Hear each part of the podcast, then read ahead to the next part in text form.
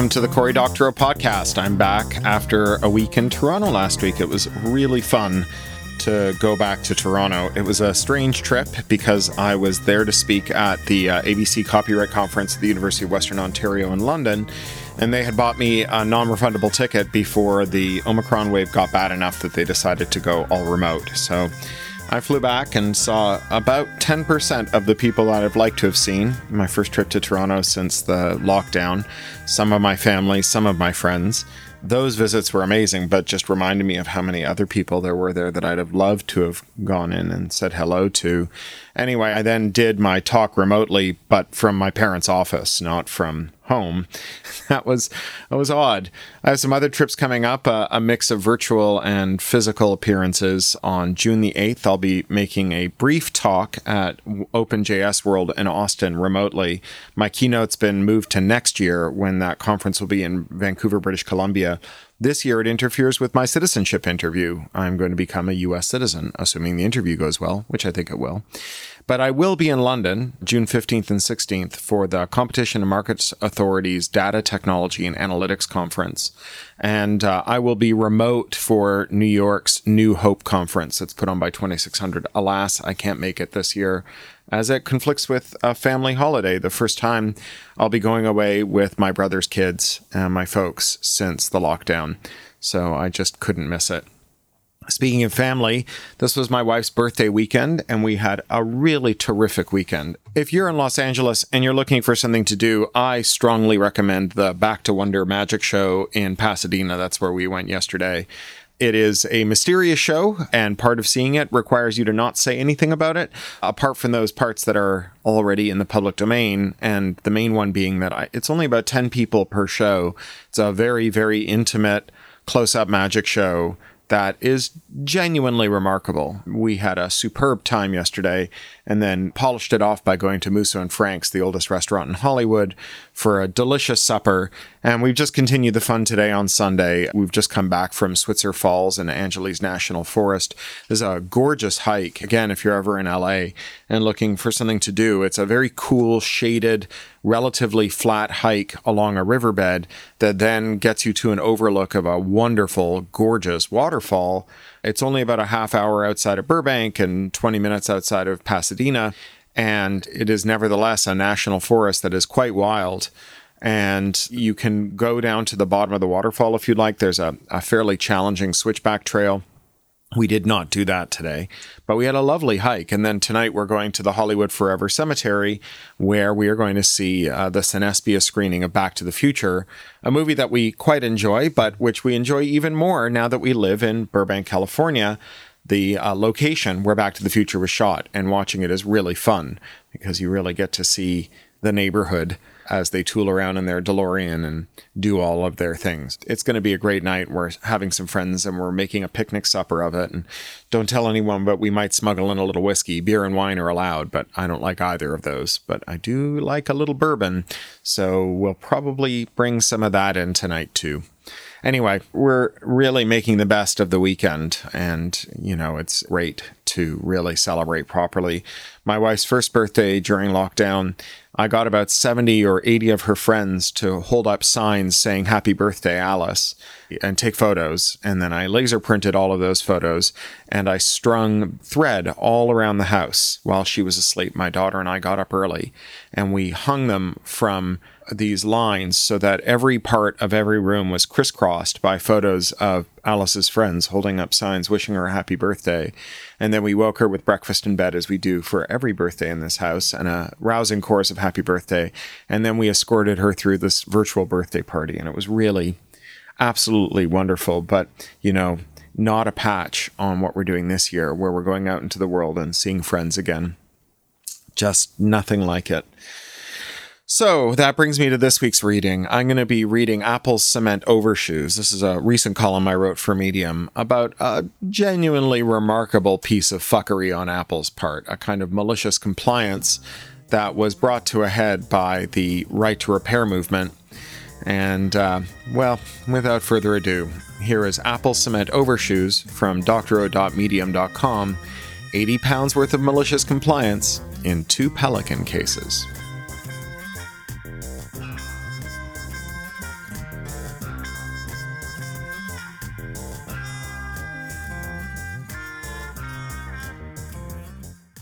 A feature, not a bug. Apple CEO Tim Cook rang in 2019 with his annual shareholder letter, fulfilling his legal requirement to warn his investors about the risks the company saw on its horizon. One of Apple's leading risks for 2019 repair. Apple makes a lot of money from the absence of repair. The transition from desktop PCs to laptops and then tablets and phones was a fantastic opportunity for hardware companies. A desktop PC might go obsolete, but it's rare for your iMac to suffer a broken screen, fall into the toilet, get run over by a city bus, or fall down a sewer grate. The migration of Apple's products from our desktops to our backpacks to our pockets to our wrists and ears meant that a predictable fraction of Apple's gadgets would suffer physical misfortunes long before they became obsolete. This was a crossroads for Apple. The company could have prioritized repair, building devices with screws, not glue, and other repair friendly measures. It could have nurtured an ecosystem of independent repair shops, places that could fix your smashed screens or dead batteries while you waited. That would have been in keeping with the company's founding ethos. A whole generation of hardware hackers got their start when their parents brought home an Apple II Plus, which came packaged with Steve Wozniak's schematics for the machine. The alternative was to treat drops, slips, cracks, and battery depletion as features, not bugs. Apple could go to war against repair, and in so doing, it could capitalize on those mishaps by selling its customers new devices on a regular basis and annihilate the market for used refurbished systems. That's the path Apple took. The company embraced planned obsolescence, designing products with ever shorter duty cycles. It recruited the U.S. Customs Agency to block the importation of refurbished parts from overseas, falsely labeling these as counterfeits, even going so far as to etch minuscule Apple logos on parts no one would ever see as a means of invoking trademark law, so it could have refurbished parts seized at the border. Rather than embracing repair friendly designs, designs that would allow for easy battery swaps and screen replacements, the company designed devices filled with conflict minerals and heavy metals that were actively hostile to repair, virtually guaranteeing that these would end up as e waste in an overseas landfill. The company insisted that this was all an unfortunate side effect of the imperative to make the slenderest, lightest products. This is demonstrably untrue. Not only is it possible to design products that are easy to repair and maintain, but these products can also be made upgradable, so customers can reap the benefits of innovation by replacing just the parts that have been superseded by newer, faster ones. Apple's war on repair has three fronts. One, documentation. In contrast with the Apple II Plus, Apple hides its repair documentation for new devices, binding over its internal and authorized external repair technicians with non disclosure agreements, and treating its error codes and manuals as trade secrets. 2. Parts. Apple only sells parts to its authorized service depots. These depots are not allowed to keep any parts on hand. Rather, when you bring your Apple device in, they have to gather all of your personally identifying sensitive information and send it to Apple in order to prove that they are buying parts for a real customer and not to resell on the gray market. That means that any authorized independent repair requires a lengthy wait while the shop waits for Apple to approve the parts request. Apple also goes to enormous lengths to keep refurbished parts out of the stream of commerce. The company's deceptive recycling program is one of the worst in the world. They instruct their recycling partners to shred used hardware so that working parts can't be harvested from dead machines and used as donor parts for other systems. The most common pathway to Apple's recycling program is through its trade in program. If you bring in your cracked screen or dead battery to Apple for an official repair, they'll offer you a sweet deal on a trade in to the next model up. Apple makes a profit on the sale, and they get to drop the old device in a shredder, which means that the next person with a broken gadget will have a harder time finding refurb parts to fix it with. Despite this, some parts escape into the wild. Not only does Apple abuse trademark law and customs regulation to keep those parts from entering the high income nations where its most profitable customers live, they also struck an exclusivity deal with Amazon that requires the company to block all used parts from Amazon Marketplace. 3. VIN locking. Like other repair hostile companies, Apple tries to lock its parts to its devices. The idea is to use software locks that prevent a new part from being recognized by your gadget unless the device gets a cryptographically signed unlock code that proves that the repair was done by an official repair tech. This practice started in the automotive industry. VIN stands for Vehicle Identification Number, but it has spread to tractors, hospital equipment, medical implants, and many other categories of goods. Nature finds a way. Despite the efforts of a $3 trillion company to goose its profits by forcing upgrades on its customers at the expense of their wallet and the environment, an independent repair sector exists. People like having a local fix it shop. Community based repair isn't just convenient and environmentally responsible, it's also a powerful engine for economic development. Landfilling a ton of e waste creates a single job.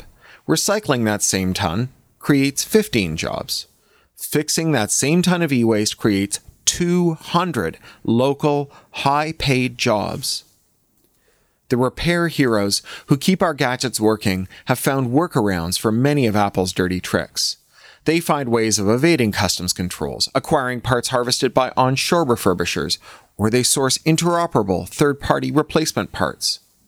A thriving repair sector, accounting for about 4% of US GDP, has figured out how to effect board level repairs that Apple insists are impossible, and they enthusiastically trade expertise with one another.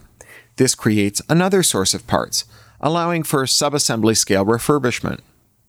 Repairers rely on iFixit's excellent independent manuals to guide them through repairs and buy independently produced tools that even have tips for unscrewing Apple's notorious pentalobe screw designed to thwart independent repair. At one point, Apple ordered its Genius Bar technicians to secretly remove and discard standard screws from any device they handled and replace them with pentalobe screws. Nixing the fix. But guerrilla tactics only get us so far. Apple leads an anti repair axis that includes multinational giants like Dyson, Wahl, John Deere, and the big automakers. An increasing proportion of the products we buy are designed to disintegrate after a few months or years and then be replaced. The lengths that manufacturers go to in order to ensure that their products go to a landfill rather than being nursed into continuous use are wild. For example, the electric clipper monopolist Wahl has started booby trapping the blades of its hair and beard trimmers, spring loading them so they fly apart if you unscrew them to sharpen them. By design, these can't be reassembled. You just have to buy a new clipper head. Pro tip most Wahl clippers have a functionally equivalent model marketed for trimming animal hair without the booby trapped heads. For years, repair activists, environmentalists, and consumer rights groups have fought for right to repair legislation, laws that require companies to facilitate independent repair by supplying manuals, diagnostic codes, and parts to independent repair technicians. In 2018, the year before Tim Cook warned his shareholders that their dividends were at risk because Apple customers were choosing to fix their gadgets rather than replacing them, Apple led the anti repair axis in fights against 18 state right to repair bills. All 18 bills died. No company is more effective at fighting right to repair than Apple. In New Hampshire, they got a key lawmaker to abandon live free or die in favor of a new Apple friendly motto cell phones are throwaways, just get a new one. Many people have noticed that their parents used to keep refrigerators and washing machines in service for decades, but their own appliances all seem to end up beyond repair after a few short years. This is by design, and Apple led the appliance manufacturers to victory in killing Ohio's right to repair bill. Then they took the fight to Nebraska, where they helped kill farmers' dreams of fixing their own tractors. They also convinced Ontario's Ford Open for Business government to kill a repair bill, giving countless small businesses the shaft so that a tax evading multinational headquartered in Cupertino, California, could make more money off the people of Ontario, Canada. But despite this unbroken string of victories against repair, and despite the powerful alliance of the world's largest corporations, Right to Repair refused to die.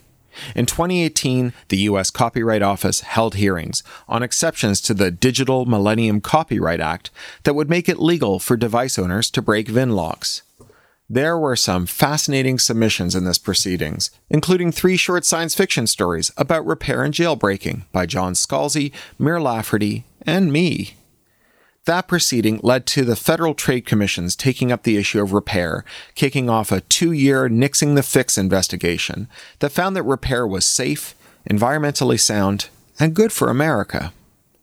The FTC did not come to this conclusion lightly, they had to weigh Apple's terrifying FUD against repair against rival claims from everyday Americans, like the Michigan teen who became the de facto leader of the state's right to repair movement after teaching himself to fix his classmates' phone screens. Apple invented the anti repair playbook that other corporations rolled out. Apple weaponized security concerns as a means of fighting repair, arguing that letting independent repair shops replace your phone's battery meant that users' phones would explode and take their faces off. Apple had a strong interest in controlling battery replacements. The company had to pay $113 million to settle the Batterygate scandal after it was revealed that the company had secretly throttled older iPhones after their batteries started to lose their charges. Of course, exploding batteries aren't the main concern when it comes to device security. We're justifiably far more concerned about the information security of our devices. Apple claims that device security is incompatible with independent repair, and lawmakers lacking expertise on the subject are inclined to take them at their word. Thankfully, the nonprofit group Secure Repairs has assembled some of the world's top security experts to refute these claims. Apple does a very good job with device security, except when they don't, like the tech design decision that makes it possible to hack an iPhone even when it's switched off. Without third party scrutiny and repair of Apple's devices, you are a prisoner to Apple's blind spots and errors. Plan B Repair washing. Eventually, it became clear to Apple and other anti repair companies that they were going to lose the repair wars someday. It was a matter of when, not if. Apple needed a backup plan. They needed to make it look like they were taking steps to allow managed safe repairs while doing nothing of the sort. They needed to invent repair washing. First came 2019's Certified Independent Repair Program, which allowed independent shops to fix iPhones with Apple's blessing. The program was designed to be as cumbersome and useless as possible. Participating repair shops were banned from repairing Apple devices beyond the handful that Apple permitted, which meant that the repair shops that signed up for the program had to reduce the range of repairs they offered. As I explained earlier, program participants were not given a supply of parts so they could do on the spot repairs. Rather, they had to collect invasive, sensitive data on each repair customer, submit it to Apple with an application for parts, and then wait for the application to be approved and the parts to be shipped before they could do the fix. Partners were banned from buying compatible replacement parts or refurbished parts, and were subject to non disclosure agreements and random audits. Creating this useless authorized repair program bought Apple some time. When state and federal lawmakers mooted new repair laws, Apple could confuse them by pointing to this program and claiming that it made repair laws redundant and unnecessary. See, the market is working. No need for government interference here.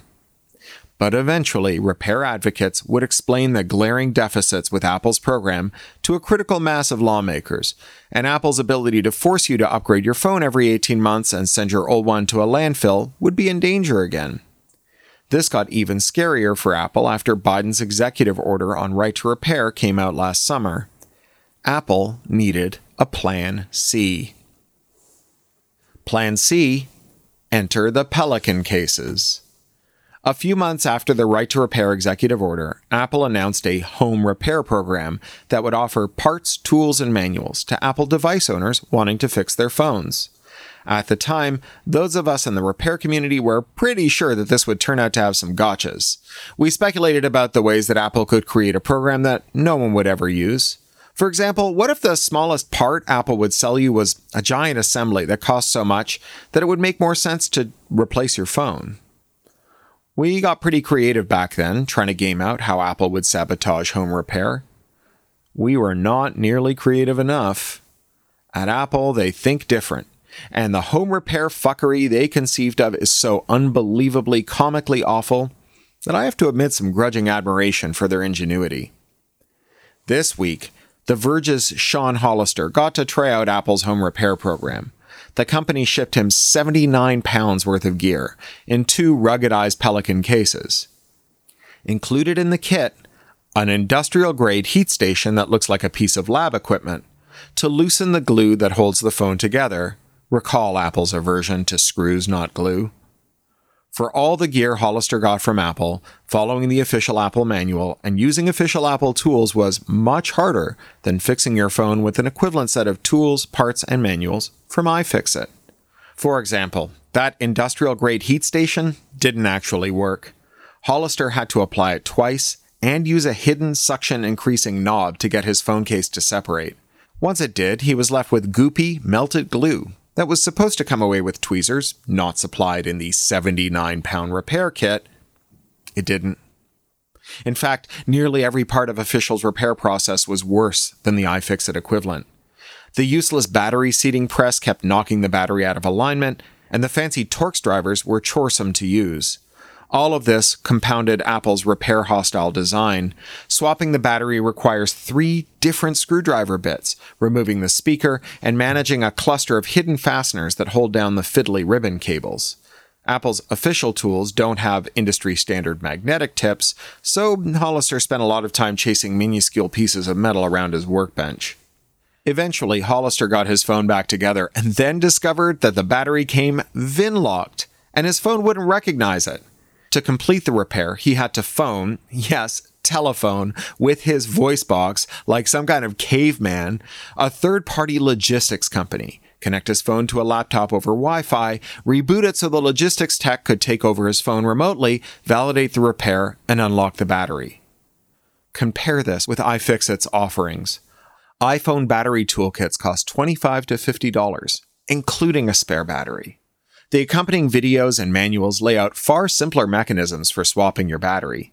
You don't need an industrial grade heating unit to melt the glue. They tell you how to use a hairdryer, heat gun, or a $20 gel filled microwavable eye opener to soften the glue.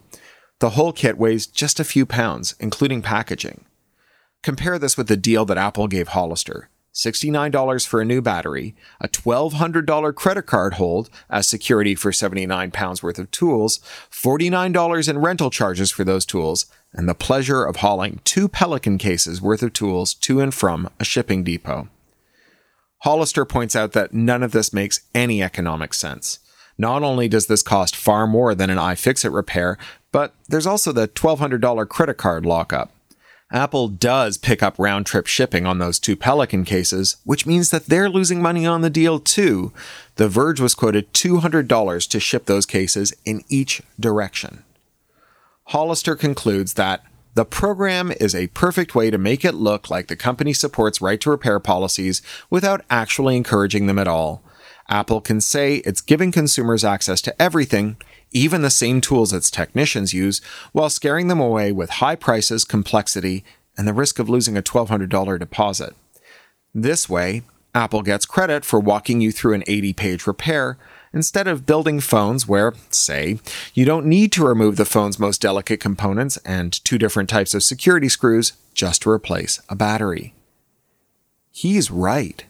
This is just the latest installment in Apple's long running repair washing efforts, a way to tell lawmakers that Apple encourages repair, but its customers simply prefer to send their old phones to landfill and buy shiny new ones loaded with heavy metals and conflict minerals. It's true, many of us would be daunted by the prospect of swapping our batteries. As Hollister says, Apple has engineered their phones so that the most common repair requires an 80 page manual. But Many of us are comfortable bringing our devices to our neighborhood repair shops, where our neighbors enjoy good wages while diverting tons of e waste from landfills and saving us all money by keeping our gadgets going. The independent repair sector and the people who rely on it aren't going away. The fiction of repair washing grows thinner by the day. All right. I will talk to you next week. I'm going to go get ready for our picnic dinner at the Hollywood Forever Cemetery and our screening of Back to the Future. Hope you have a good weekend, and I'll talk to you next week.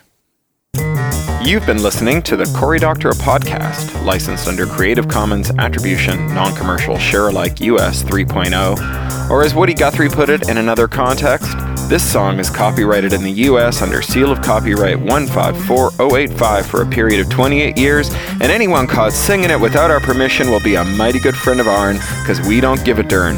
Publish it, write it, sing it, swing to it, yodel it, we wrote it, that's all we wanted to do. Many thanks to John Taylor Williams for mastering. That's Wryneck Studio, W R Y N E C K Studio at gmail.com. John Taylor Williams is a full time self employed audio engineer, producer, composer, and sound designer. In his free time, he makes beer, jewelry, odd musical instruments, and furniture.